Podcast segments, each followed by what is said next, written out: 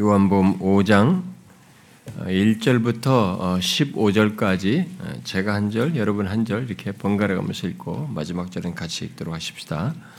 요한복음 5장 1절부터 15절입니다. 그 후에 유대인의 명절이 되어 예수께서 예루살렘에 올라가시니라.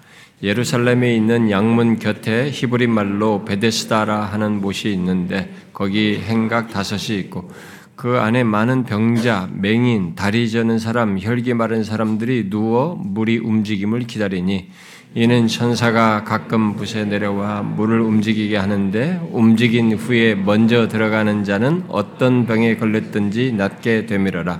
거기 서른여덟 해 된 병자가 있더라. 예수께서 그 누운 것을 보시고 병이 벌써 오래된 줄 아시고 이르시되 네가 낫고자 하느냐? 병자가 대답하여 대답하되 주여 물이 움직일 때에 나를 못에 넣어주는 사람이 없어 내가 가는 동안에 다른 사람이 먼저 내려가나이다. 예수께서 이르시되 일어나 내 자리를 들고 걸어가라 하신 그 사람이 곧 나아서 자리를 들고 걸어가니라. 이 날은 안식일이니 유대인들이 병 나은 사람에게 이르되 안식일인데 네가 자리를 들고 가는 것이 옳지 아니하니 대답하되 나를 낫게 한 그가 자리를 들고 걸어가라 하더라 하니 그들이 묻되 너에게 자리를 들고 걸어가라 한 사람이 누구냐 고침을 받은 사람은 그가 누구인지 알지 못하니 이는 거기 사람이 많음으로 예수께서 이미 피하셨습니다. 그 후에 예수께서 성전에서 그 사람을 만나 이르되 보라 네가 나았으니 더 심한 것이 생기지 않게 다시는 죄를 범하지 말라 하시니 다 합시다. 그 사람이 유대인들에게 가서 자기를 고친 이는 예수라 하니라. 오늘 이 자리에 함께한 여러분들을 주님의 이름으로 축복하고 환영합니다. 이 시간에 함께한 오늘 이 자리에 인도돼서 오신 여러분들에게는 아마 이 시간이 인생을 살아가는 중에 또 매일같이 있었던 날 중에 그냥 한 날이고 뭐 어제도 있었고 오늘도 있었고 그런 여러 날 중에 한 날로 여기될지 모르지만 우리 교회 성도들에게는 어, 연초부터 어, 이 날을 정하고 여러분들을 위해서 어, 기도하면서 맞이한 특별한 날입니다. 이 특별한 시간에 하나님께서 어, 여러분들을 만나 주시기를 구합니다. 아, 그것을 위해서 오늘 함께 읽은 말씀을 여러분들이 좀 잘 귀담아 들으시면 좋겠습니다. 어, 저 또한 어, 제가 여러분들을 볼 수 있는 마지막 시간일 수 있다는 생각을 가지고 이 말씀을 여러분들에게 전해드리고 싶습니다. 여러분들 중에 어떤 사람은 저와 만남이 이게 마지막일 수도 있거든요. 네. 뭐 여러분들이 이동을 해서 그럴 수도 있고 여러분들의 어, 어떤 삶의 방향이 어떻게 바뀔 수도 있기 때문에 그래서 저는 마지막 만날 수 있다고 생각하고 이 말씀을 여러분들에게 전해드리고 싶습니다. 어, 예수님은 3년 어, 동안 공적인 활동을 하시면서 많은 병자들을 고치셨습니다. 아, 모두 불치병으로 여기는 것들, 그 당시의 의원들에 의해서는 고치받지 못하는 그런 병들을 고치셨습니다. 그들 중에는 아, 나면서부터 어, 오랜 세월 동안 병을 가진 아, 그런 사람들로부터 심지어 어, 죽은 자들도 살리시는 일을 하셨습니다. 세 사람이 성경에 기록되어 있습니다. 세 명이 죽은 상태에서 고치 살리신 기록이 성경에 나와 있습니다.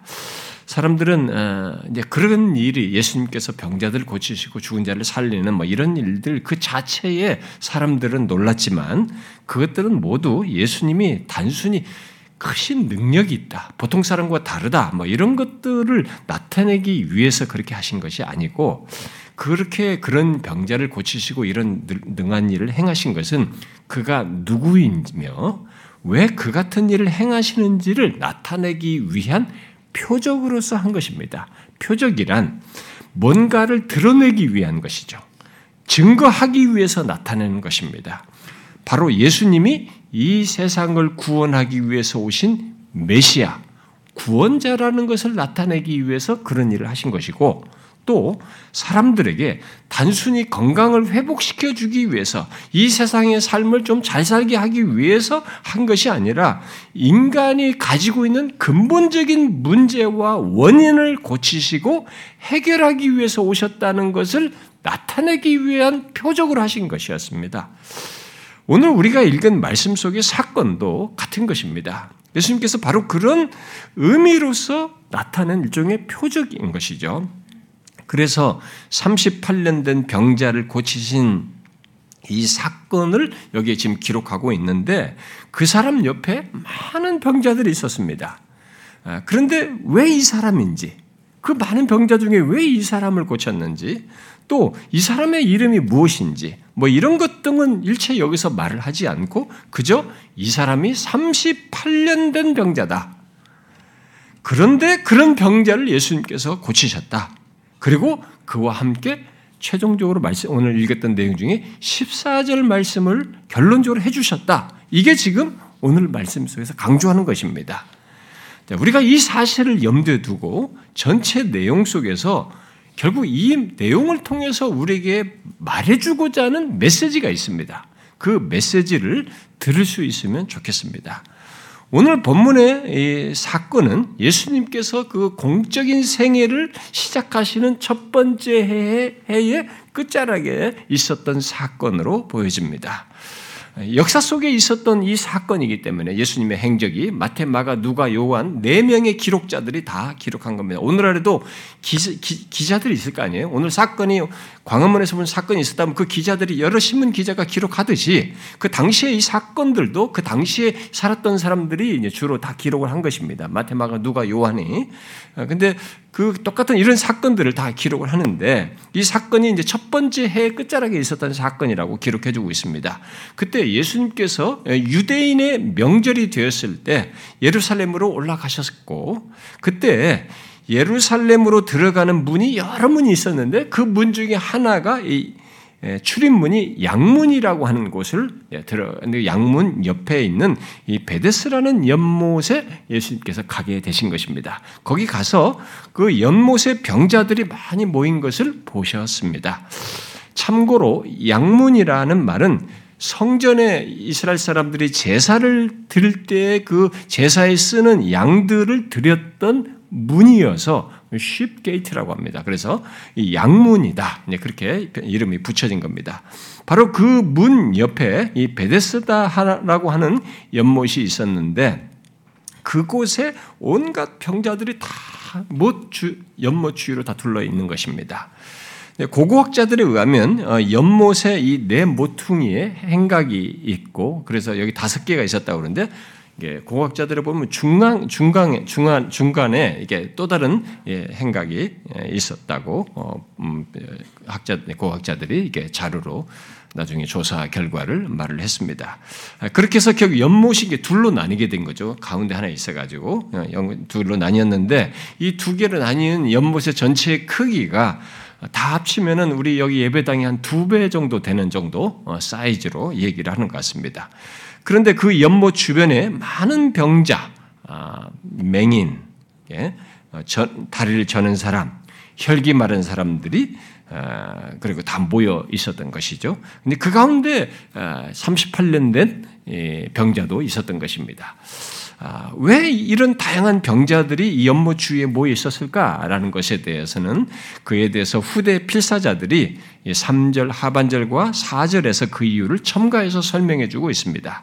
왜 모였다고 말합니까? 어, 천사가 가끔 못에 연못에 내려와서 물을 움직이게 하는데 그때 먼저 들어가는 자는 어떤 병에 걸렸든지 낫게 된다라고 믿었기 때문입니다. 모두 그것 하나 믿고 그곳에 다 병자들이 모여 있는 것입니다. 뒤에 7절에서 38년 어, 된 병자가 예수님께 말을 하죠. 물이 움직일 때 나를 연못에 넣어주는 사람이 없어서 내가 가는 동안에 다른 사람이 먼저 내려간다라고 말한 것을 볼 때 실제 물이 움직이는 일이 있었던 것으로 보입니다. 그런데 그에 대해서 이제 학자들은 거기에 자연 광천이 있었다는 것입니다. 그 자연 광천이 있어서 간헐적으로 이게 샘이 솟듯이 이렇게 물이 요동하는 현상이 있었다고 합니다. 그리고 그 물의 치료 효과, 광천수니까요. 우리가 온천수가 하듯이 치료 효과를 천사가 내려와서 물을 움직이는 것으로 그리고 그때 가장 먼저 들어가는 자가 치료되는 것으로 사람들이 믿었던 것으로 보입니다. 한마디로 그들 가운데 전해져 내려오는 민간 신앙이었던 것이죠. 아, 그런데 아이러니한 것은 하나님을 예비하는 성소가 있는 예루살렘 안에 하나님을 믿는 것보다 그들의 모든 것을 고치시는 하나님을 믿는 것보다 그런 민간 신앙을 더 믿으면서 오직 물이 움직이는 것만을 모두가 기다리면서 거기에 온 소망을 두고 있었다는 것은 정말 아이러니인 것이죠. 뭔가 문제가 있는 모습이기도 합니다. 자, 바로 그런 무지와 소망 없는 현장에 예수님께서 오셨어요. 나타나셨습니다. 그리고 누워있는 38년 된 병자에게 다가가셨습니다. 많은 병자 중에 유독 그 병자에게 다가가셨어요. 그리고 앞에서 말한 대로 왜 많은 병자 중에 이 사람인지를 말하지 않고 그가 38년 된 병자라는 사실만을 강조해주고 있습니다. 또 우리는 그의 병이 정확히 무엇인지도 잘 모릅니다. 그가 누워있다고 지금 말하고 있기 때문에 물이 또 물이 움직일 때 못에 넣어주는 사람이 없다라고 한 것을 볼 때 이 사람은 온몸이 굳어 있는 것 같고 마비되어 있고 걸을 수가 없는 조건을 가지고 있었던 것으로 보여집니다. 한마디로 그는 완전히 무능한 상태에 있는 사람인 것입니다. 그 가운데 이 사람은 오직 한 가지 소망을 가지고 있는 거예요. 한, 한 가지 소망을, 희망을 품고 있는 것입니다. 그것은 언젠가 이 연못이 움직일 때, 물이 움직일 때 자기가 제일 먼저 물 속에 뛰어들어가는 겁니다. 그래서 자기가 낫는 것, 이거 하나 소망을 두고 거기에 지금 누워 있는 것입니다. 그러나 그 연못에는 맹인, 다리 저는 사람, 혈기 마른 사람 모두 상태가 안 좋긴 하지만 누워서 누군가 들어야만이 넣어가는 이 사람보다는 이들이 나을 겁니다. 왜냐하면 자기들이 좀 움직이라도 할 수 있잖아요. 그래도. 그러니까 다른 사람들이 이 사람보다는 나은 조건에 있는 것이죠. 그렇다면은 이 사람에게 있어서 이 사람이 제일 먼저 들어갈 가능성은 희박한 겁니다. 너무 요원한 얘기죠. 그런데도 이 38년 된 병자는 그 모든 경쟁을 뚫고 자기가 가장 먼저 들어가서 낫기를 바라는 마음으로 그 연못가에서 자리를 펴고 누워 있는 겁니다. 기다리고 있는 거예요. 전적으로 무능한 조건인데도 경쟁에서 자기가 가장 앞서야 한다는 이중고를 가지고 한 가닥 희망을 갖고 그 자리에 누워 있는 것입니다. 그런데 그가 믿, 믿고 있는 것도 확실한 것이 아니잖아요. 그저 전해져 내려오는 민간 신앙입니다. 열심히 살려고 하고 열심히 뭔가를 소망하고 애를 쓰지만 그저 그런 세월을 지속할 조건에 있을 뿐이지 확실한 것도 없고 소망도 없는 상태에 있는 것입니다. 그런데 예수님께서 바로 그 사람에게 오신 거예요. 우리가 먼저 주목할 내용은 바로 이것입니다.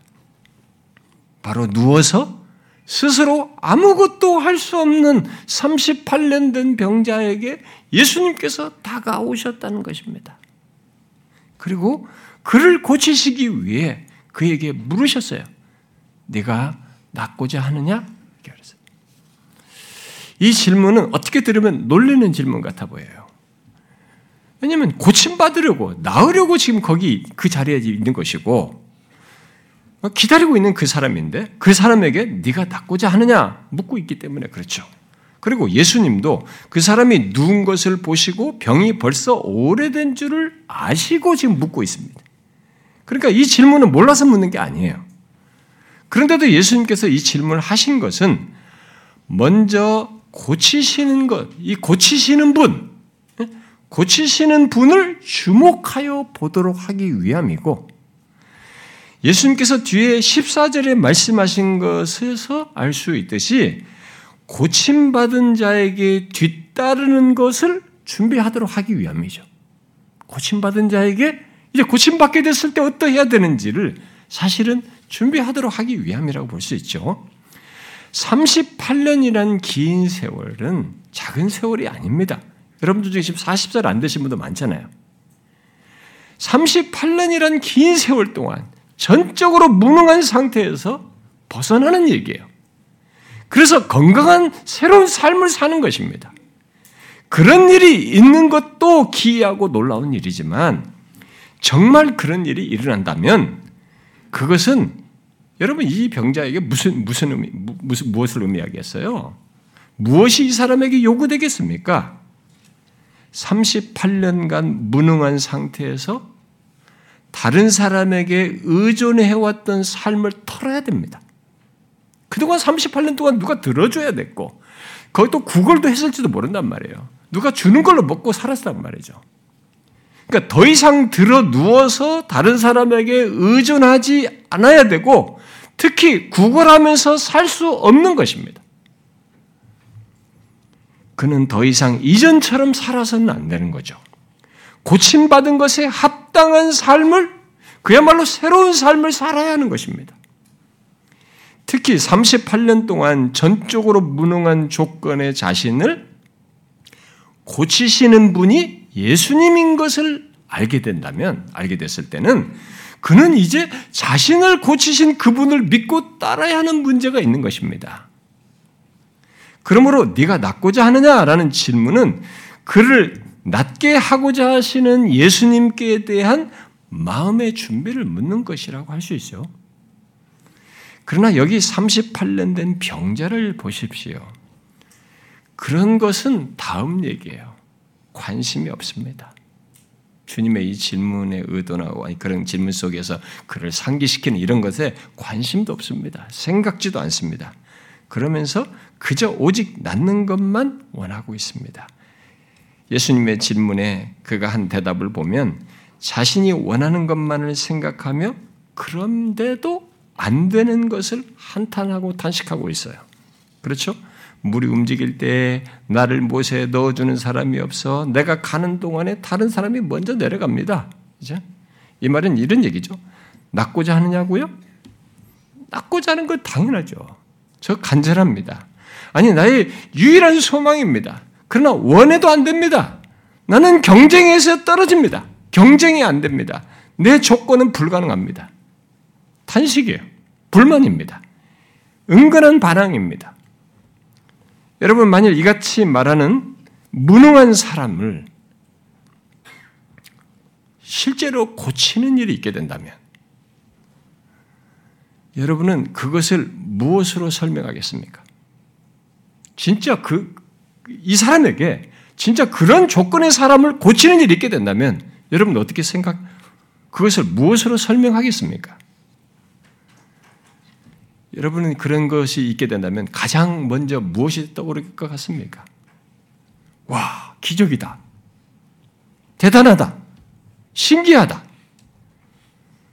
너무 좋겠다 말이죠.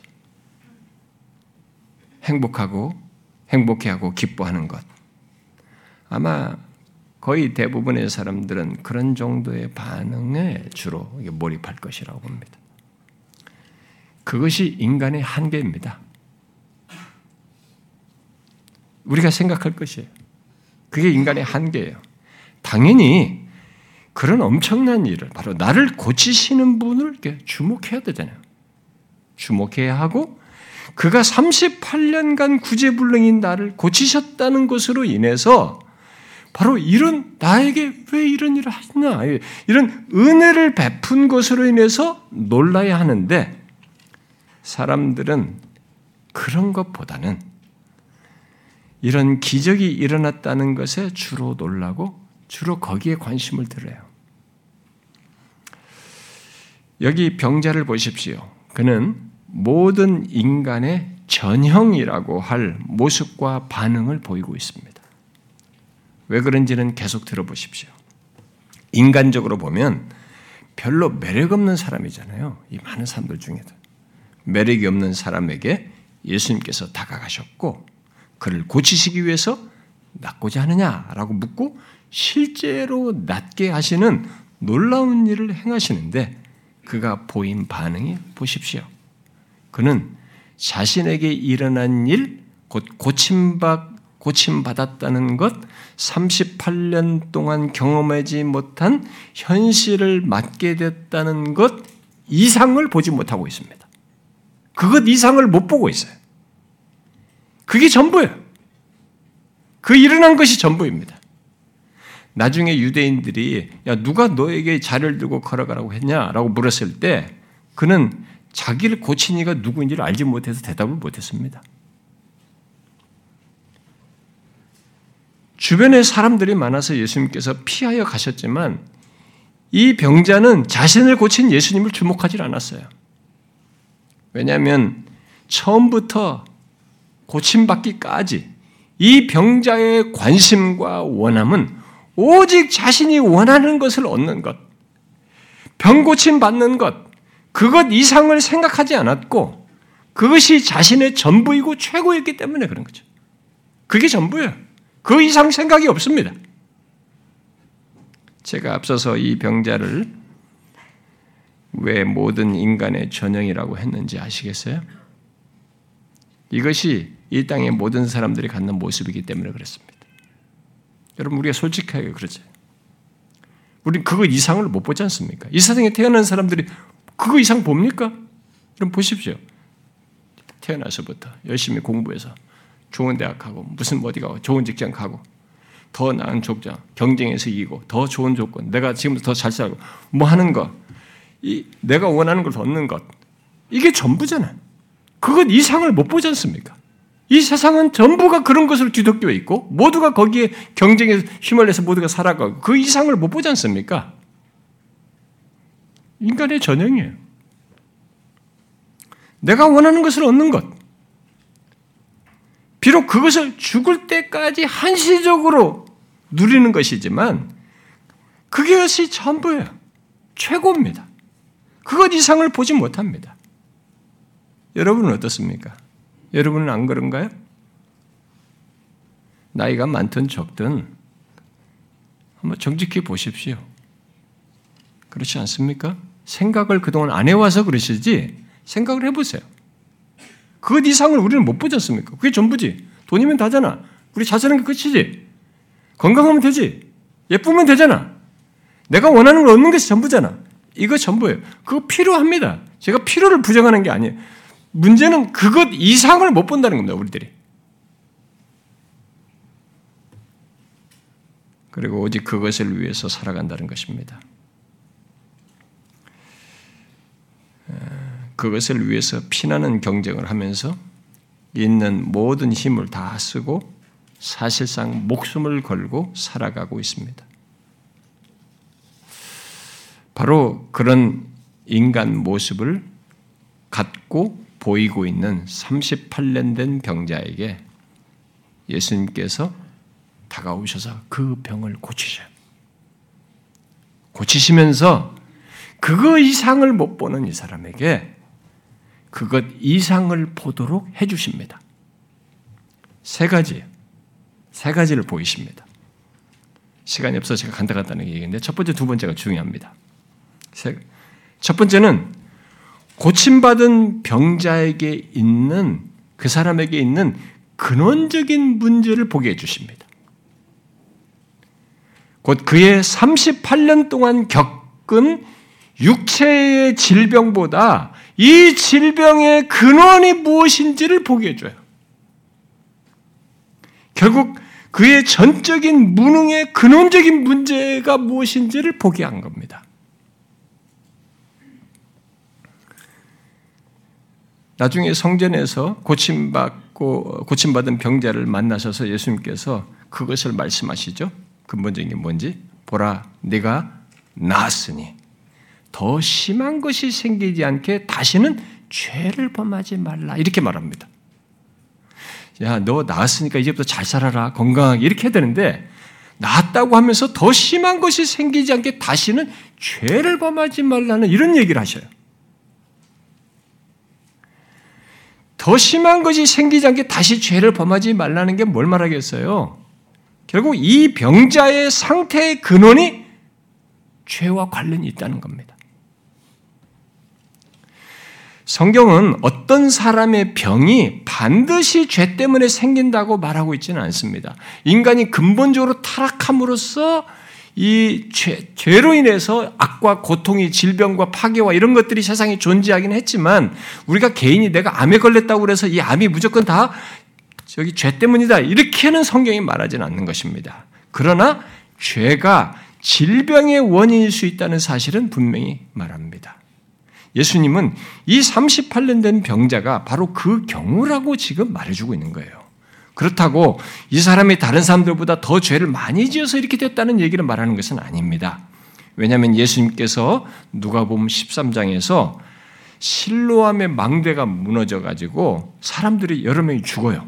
오늘날로 말하면 길가를 지나가는데 집이 무너져 죽는 거 똑같은 겁니다.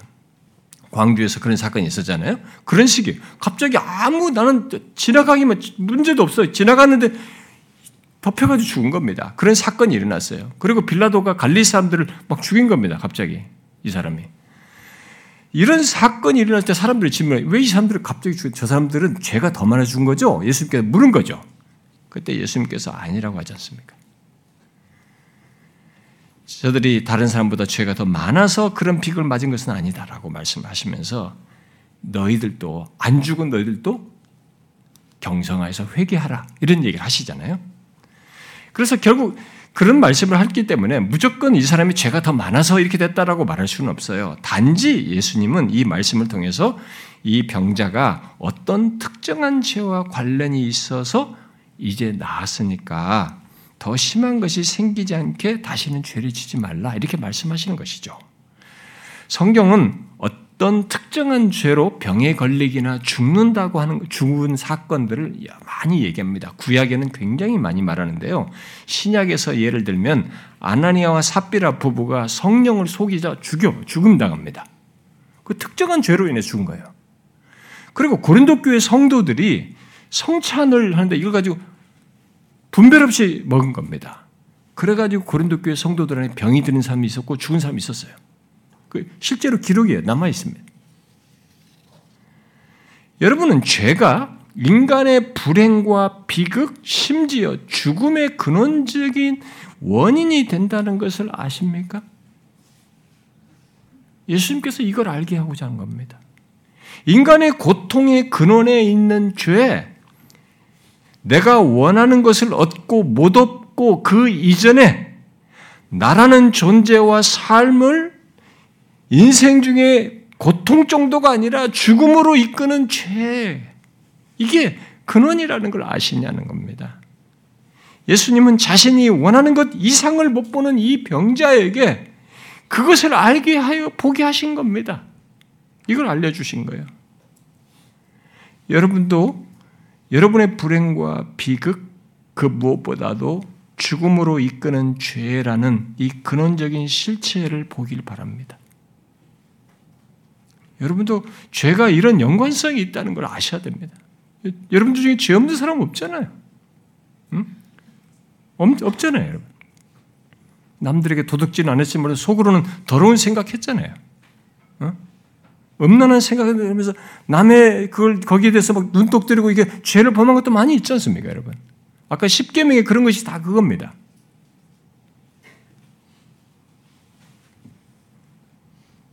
그런 죄를 지니고 있는 것이 얼마나 큰 불행의 원인인지를 보라는 것입니다. 예수님께서 이걸 보여주신 거예요. 낳는 것만 생각하는 이 사람에게. 두 번째는 예수님께서 자신이 원하는 것 이상을 못 보는 이 병자에게 두 번째로 알게 하신 것은 이 38년 된 병자의 질병 정도가 아니라 그 질병의 근원인 바로 그 죄를 고치시는 분이 누구인가를 알게 하신 겁니다. 누굽니까? 이 사람을 고치니까 누굽니까? 예수 그리스도입니다. 예수님이 오시기 전에 이미 오래전부터 구약에서는 수백 년 전, 계속 오래전 전부터는 선지자들의 예언을 했어요. 메시아가 올 것이다. 메시아에 의해서 그것은 메시아는 신약의 표현으로 말하면 그리스도입니다. 그리스도가 올 것이다. 그리고 그 그리스도에 의해서 맹인의 눈이 밝게 되고 못 듣는 사람의 귀가 열리고 걷지 못하는 자가 사슴같이 뛰고 말 못하는 자의 혀가 노래하게 될 것이다. 이런 예언을 다 했어요, 미리. 근데 예수님은 이 병자를 고치심으로써 바로 그렇게 예언한 당사자로서 이것을 성취하시고 있다는 것을 보이신 겁니다. 본문 14절에서 말한 대로 단순히 육체를 고치는 것 정도가 아니라 그것의 근원인 죄를 고치고 해결하시는 분이시라는 것을 알게 하시고 보이신 거죠. 그야말로 네가 원하는 것을 얻고 이것만 있으면 돼. 이것만 그것만 되면 나는 괜찮아. 나는 행복하고 좋을 것이다라고 하면서 그것 이상을 보지 못하는 인간에게 가장 필요한 것, 가장 중요한 것을 알게 하신 것입니다. 뭡니까? 38년 된 질병 정도가 아니라 그의 죄를 고치시고 해결하시는 분이 계시다는 것입니다. 곧 우리의 근본적인 불행에서 아니 그것의 원인으로부터 구원하시는 분이 계시다는 겁니다. 바로 예수 그리스도가 그분이라는 거죠. 여러분은 이분을 아십니까? 자신의 삶에서 가장 필요하고 가장 중요하다고 하는 현실적인 것 이상의 이런 근본적인 것을 해결해 주시는 예수 그리스도. 바로 여러분 스스로 해결할 수 없는 죄, 모든 불행의 근원이요, 죽음과 심판을 불러오는 여러분의 죄를 고치시고 해결하시는 예수 그리스도를 아느냐는 거예요. 여러분, 이 병자의 그 근원에서 어, 예수 그리스도께서 이렇게 고치시는 이 예수 그리스도를 여러분도 보시기를 바랍니다. 전적으로 무능한 조건에서 소망 없는 조건에서 그저 그렇게 살다가 죽어야 하는 조건에서 그를 고치시는 이 예수 그리스도를 여러분들이 보시기를 바랍니다. 병 낫는 것보다 자신에게 더 필요하고 더 중요한 분이신 거죠. 아니, 절대적인 것입니다. 여러분, 죄 있는 인간에게 예수님은 똑같이 그런 분입니다. 이 38년 된 병자에게 그 애가 고침받는 데 있어서 예수 그리스도가 절대적이듯이 죄 가운데 있고 죄로 인해서 심판을 받아야 하는 인간 조건에게 있어서 이 죄를 해결하실 수 있는 분이 예수 그리스도라고 할 때는 그분이 우리에게 있어서 똑같이 절대적이에요. 가장 중요하게 필요한 분인 것입니다. 여러분은 이 예수 그리스도를 아십니까? 예수님께서 그러하신 자신을 병자에게 알게 하신 겁니다. 똑같이 저 또한 여러분에게 이 예수 그리스도를 알게 하는 것입니다. 여러분들이 이 내용을 통해서 예수 그리스도를 아십시오. 여러분, 그가 나의 불행과 죽음의 근본적인 문제인 죄를 해결하실 수 있는 분이신 것을 여러분들이 아시고 믿으십시오. 우리의 죄를 지시고 십자가에 달려 죽으시고 3일 만에 부활하심으로써 죄와 사망을 정복하여 죄와 사망에서 구원 얻게 하신 예수 그리스도. 그 누구도 한 적이 없고 할 수 없는 그 놀라운 일을 행하신 이 예수 그리스도를 믿으십시오. 이 세상에 그 누구도 죄를 해결할 수 없습니다. 우리 모두가 죄 있는 자이기 때문에 할 수가 없습니다. 아무리 성인으로 살아도 그 자신이, 그 자신이 나면서부터 죄를 가지고 죄라도 하나라도 있기 때문에 그는 누구의 죄를 사할 수 있는 일을 할 수가 없습니다. 여러분, 왜 성경이 예수 그리스도가 오신 것, 그가 십자가에 달려 죽으시고 부활하신 것을 복음, 곧 이 세상이 기뻐할 기쁜 소식이다라고 말하는지 아십니까? 그것은 이 38년 된 병자처럼 우리 스스로는 죄를 해결할 수 없는데, 우리 인간들이 스스로는 죄를 해결할 수 없는데, 결국 사망을 벗어날 수 없는데, 바로 그런 조건의 인간을 죄와 사망에서 구원하시기 위해서 하나님이 죄 없으신 하나님이 친히 오셔서 우리의 죄를 지시고 십자가에 달려 죽으시고 다시 살아나심으로써 이 모든 것을 이루셨기 때문에 이것을 복음이다. 이 세상의 기쁜 소식이다라고 말하는 것입니다. 여러분들이 이 땅에 종교에 관심이 있으시면 우리가 종교에 관심이 없을 수가 없습니다. 종교가 없는 나라가 없고 종교가 없는 사람이 없거든요. 난 종교 없어 해도 그 사람은 종교성을 가지고 있습니다. 그 종교적 행태를 드러내요. 종교심을 드러냅니다. 종교가 없, 없는 사람은 없어요. 성경이 말합니다. 하나님이 인간을 최초부터 창조하실 때 인간에게 종교성을 갖게 했어요. 신지식을 갖게 했습니다. 하나님을 알만한 것을 종교성을 다 갖게 했습니다. 그래서 아무리 선진 문화가 발달하고 과학이 발달해도 모든 인간은 종교성을 드러냅니다. 특정 종교를 갖지 않아도 종교성을 다 같이 드러내요. 좋아요. 그러니 종교에 모를 수가 없고 관심을 안 가질 수가 없습니다. 싫을 수는 있으나 관심을 안 가질 수는 없어요. 근데 여러분들 관심이 좀 가지실 때 모든 종교들이 구원을 어떻게 말하는지를 한번 비교해 보세요. 그러면 모든 종교, 큰 대종교들 비롯해서 이단들까지 이런 사이비 집단들까지 모든 종교의 양태를 취하는 종교 집단들까지 다 망라해서 그들이 말하는 구원은 크게 나누면 둘이에요. 두 가지를 두 가지 방식으로 다 얘기합니다. 하나는 우리 인간 쪽에서 내 쪽에서 노력을 해가지고 뭔가를 이루어서 선하게 살든 돌을 닦든 뭔가 수고를 하든 고행을 하든 뭔가를 해서 극락에 이르든 구원을 받든 뭐 천국에 이르든 이데아에 이르든 어딘가에 구원이 더 좋은 상태에 이를 것이다라고 믿는 것입니다. 이게 모든 종교들이 가지고 있는 하나예요. 그러니까 다 나로부터 시작해서 가는 겁니다. 그러니까 또 다른 하나는 우리 인간은 스스로 구원을 받을 수도 없고 이룰 수 없다는 겁니다. 왜냐하면 다 죄가 있어서. 그래서 우리는 스스로 할 수 없어서 하나님이 우리를 구원하기 위해서 오셨다라는 겁니다. 그래가지고 우리 죄를 해결하시고 십자가에 달려 죽으시고 부활하심으로써 구원을 갖게 하셨다라는 것입니다. 두 가지 방식이에요. 여러분들이 구원에 대해 다 조사해보면 두 개 중에 하나입니다. 기독교는 이 후자를 말하는 것입니다. 아무도 우리가 죄를 해결하지 못하잖아요. 그래서 하나님이 오신 것입니다. 예언하셨고 자신이 죄를 지시고 해결함으로써 구원의 길을 내신 겁니다. 죄 있는 자가 누구를 어떻게 구원합니까? 자기도 구원 못하는 건데. 그래서 하나님께서 예수 그리스도께서 이렇게 오시는 겁니다. 여기 다가가시잖아요. 이 전적으로 무능한 이 사람이 다가가셔서 이 방식이에요. 그가 오셔서 구원을 얻게. 그래서 기쁜 소식인 겁니다. 그래서 소망 없는 이 세상에 하나님이 오셔서 죄를 해결하시는 이 일을 하셨다. 그의 오심이 복음이다. 이렇게 말하는 겁니다. 그래서 기독교가 이것을 부활과 함께 복음으로 말하는 것입니다.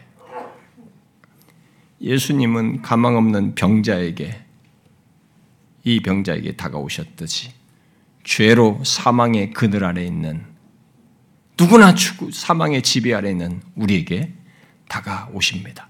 그리고 물으십니다. 네가 낫고자 하느냐? 여러분은 죄와 사망 아래 있는 조건에서 고침받기를 원하십니까? 낫고자 하십니까? 낫기, 낫기를 원하십니까? 여기 38년 된 병자에게 알게 하신 두 가지를 알고 예수님께 나오십시오. 정말 낫기를 원하시면 나오십시오. 무엇입니까? 내가 원하는 것을 얻어도 내 안에 있는 근본적인 문제, 나를 불행과 사망으로 내모는 죄가 있다는 것. 그 죄에서 여러분이 전적으로 무능하다는 것을 먼저 보셔야 합니다. 그걸 못 보니까 아니 내가 뭐가 문제라고? 내가 왜 믿어? 이 수준에 항상 머무는 겁니다. 원하는 것 이상을 못 보는 거죠.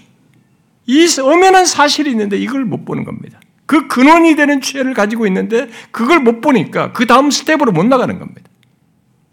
먼저 이것을 여러분이 정확하게 보십시오.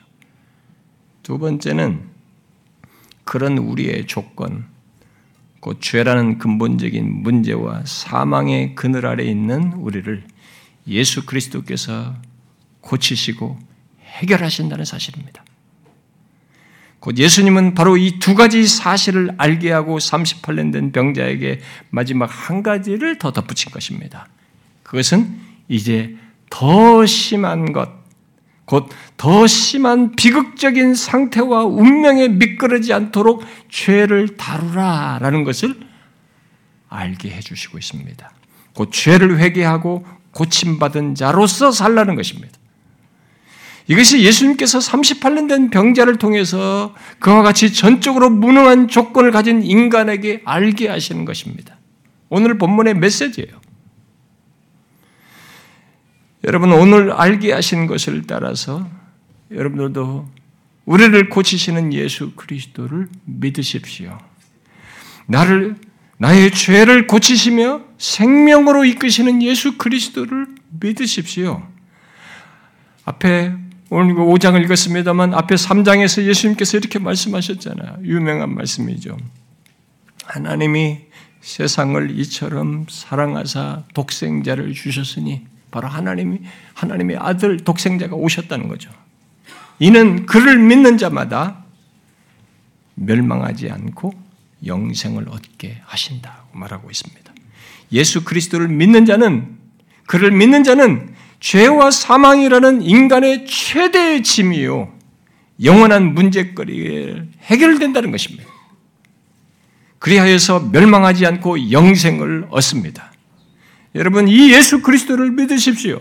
여러분들이 예수 그리스도를 모르시는 것은 여러분들의 인생의 최대의 비극입니다. 종교, 종교라는 이름 안에서 여러분들이 알지 못한 이 실체를 비껴나가지 마십시오. 종교라는 이 그림 안에서 그런 두루뭉실한 이론 안에서 이 엄연한 사실을 비껴나가지 말라는 것입니다. 예수 그리스도를 믿으십시오. 죄에서 구원할 예수 그리스도입니다. 여러분들이 가지고 있는 근본적인 문제를 해결할 예수 그리스도입니다. 그것 안에서 살아가는 것의 복을 아십시오. 똑같이 삽니다. 우리가 먹고 마시고 원하는 것을 얻으면서 삽니다. 그러나 달라요. 예수 그리스도를 믿어서 죄와 사망에서 구원받은 조건에서 사는 것과 그렇지 못하고 그 가운데서 사는 건 다른 것입니다. 이 사람이 고침받지 않았다면 어떻게 되겠습니까? 누워서 계속 그 상태에서 살다가 죽는 겁니다. 그와 똑같은 것입니다. 그러나 고침받았잖아요. 그다음부터는 새로운 삶이잖아요. 그와 같은 것입니다. 예수 그리스도를 믿어 죄와 사망에서 구원받은 자의 삶은 새로운 삶이에요. 똑같이 원하는 걸 얻고 우리 삶에서 필요를 공급받지만 더 귀한 복된 것들을 얻고 소유하여서 사는 것입니다. 멸망하지 않고 영생을 얻는다고 하는 거죠. 그거라는 것입니다. 그러니 이 예수 그리스도를 믿으십시오. 여러분 이 예수 그리스도를 놓치지 마십시오. 여러분들의 인생에 기회가 주어졌을 때, 더 늦기 전에, 이런 얘기를 들었을 때, 이런 것을 알게 하셨을 때, 믿으십시오. 여러분들이 열심히 있으면 모든 종교 분석도 해보시고 연구도 해보십시오. 그리고 죄를 해결할 수 있는 길이 진짜 있는지 보십시오. 진짜 있으면 그 길을 가시고요. 그러나 없을 겁니다. 이 예수 그리스도를 믿으십시오. 그가 여러분들에게 새로운 생명, 새로운 삶을 주십니다. 이 자리에 오신 여러분, 인도돼서 오신 여러분, 이 기회를 놓치지 마시고 예수 그리스도를 믿으십시오. 기도하겠습니다.